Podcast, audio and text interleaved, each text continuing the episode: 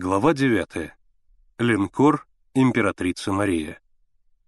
В Ревске становилось все тревожней. И мама торопилась с отъездом. Миша уже вставал, но на улицу его не пускали. Только разрешили сидеть у окна и смотреть на играющих ребят. Все относились к нему с уважением. Даже с огородной улицы пришел Петька-петух. Он подарил Мише тросточку с вырезанными на ней спиралями, ромбами, квадратами — и на прощание сказал, «Ты, пожалуйста, Миша, ходи по нашей улице сколько угодно. Ты не бойся, мы тебя не тронем». А Полевой все не приходил. Как хорошо было раньше сидеть с ним на крыльце и слушать удивительные истории про моря, океаны, бескрайний движущийся мир. Может быть, ему самому сходить в больницу, попросить доктора, и его пропустят, но Мише не пришлось идти в больницу. Полевой пришел сам. Еще издали с улицы донесся его веселый голос. Мишина сердце замерло. Полевой вошел, одетый в военную форму и сапоги. Он принес с собой солнечную свежесть улицы, ароматы голубого лета, лукавую бесшабашность бывалого солдата. Он сел на стул рядом с Мишиной кроватью. Стул под ним жалобно заскрипел, качнулся но стоял на месте. И они оба, Полевой и Миша, смотрели друг на друга и улыбались. Потом Полевой хлопнул рукой по одеялу, весело сощурил глаза и сказал «Здорово, Михаил Григорьевич! Как они, пироги-то, хороши?» Миша только счастливо улыбался. «Скоро встанешь?» — спросил Полевой. «Завтра уже на улицу». «Вот и хорошо». Полевой помолчал, потом рассмеялся. Ловко ты второго-то сбил. Здорово, молодец. В долгу я перед тобою. Вот приду с фронта, буду рассчитываться». «С фронта?» — Мишин голос задрожал. «Дядя Сережа, только вы на меня не сердитесь. Возьмите меня с собой. Я вас очень прошу, пожалуйста, возьмите». «Ну что ж». Полевой насупил брови, как бы обдумывая Мишину просьбу. «Можно.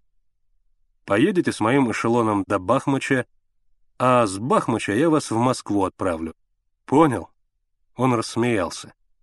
«Ну вот, до Бахмача», — разочарованно протянул Миша.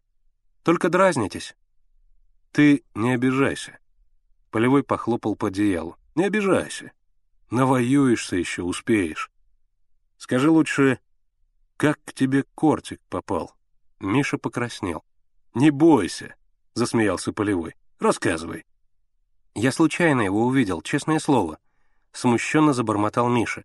«Совершенно случайно. Вынул посмотреть, а тут бабушка. Я его спрятал в диван, а обратно положить не успел. Ведь я не нарочно». «Никому про кортик не рассказывал?» «Никому, вот ей-богу». «Верю, верю», — успокоил его Полевой. Миша осмелел.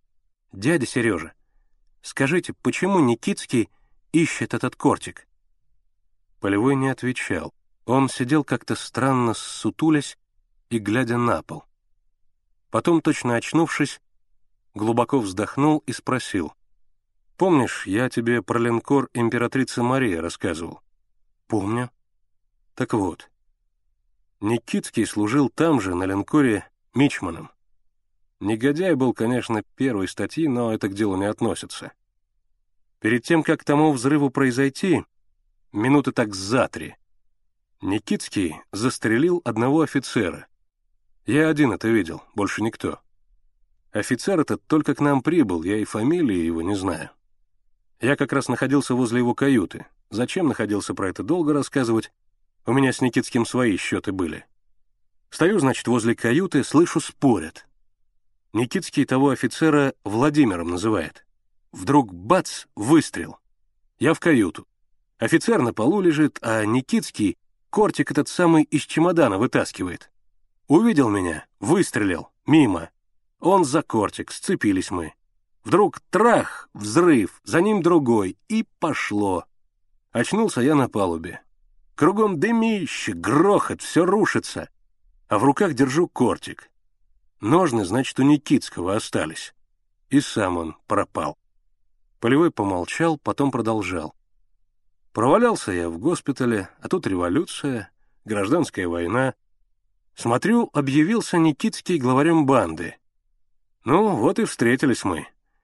Услышал, видно, по Ревску мою фамилию и пронюхал, что это я. И налетел, старые счеты свести. На такой риск пошел. Видно, кортик ему и теперь зачем-то нужен. Только не получить ему. Что врагу на пользу, то нам во вред. А кончится война, разберемся, что к чему.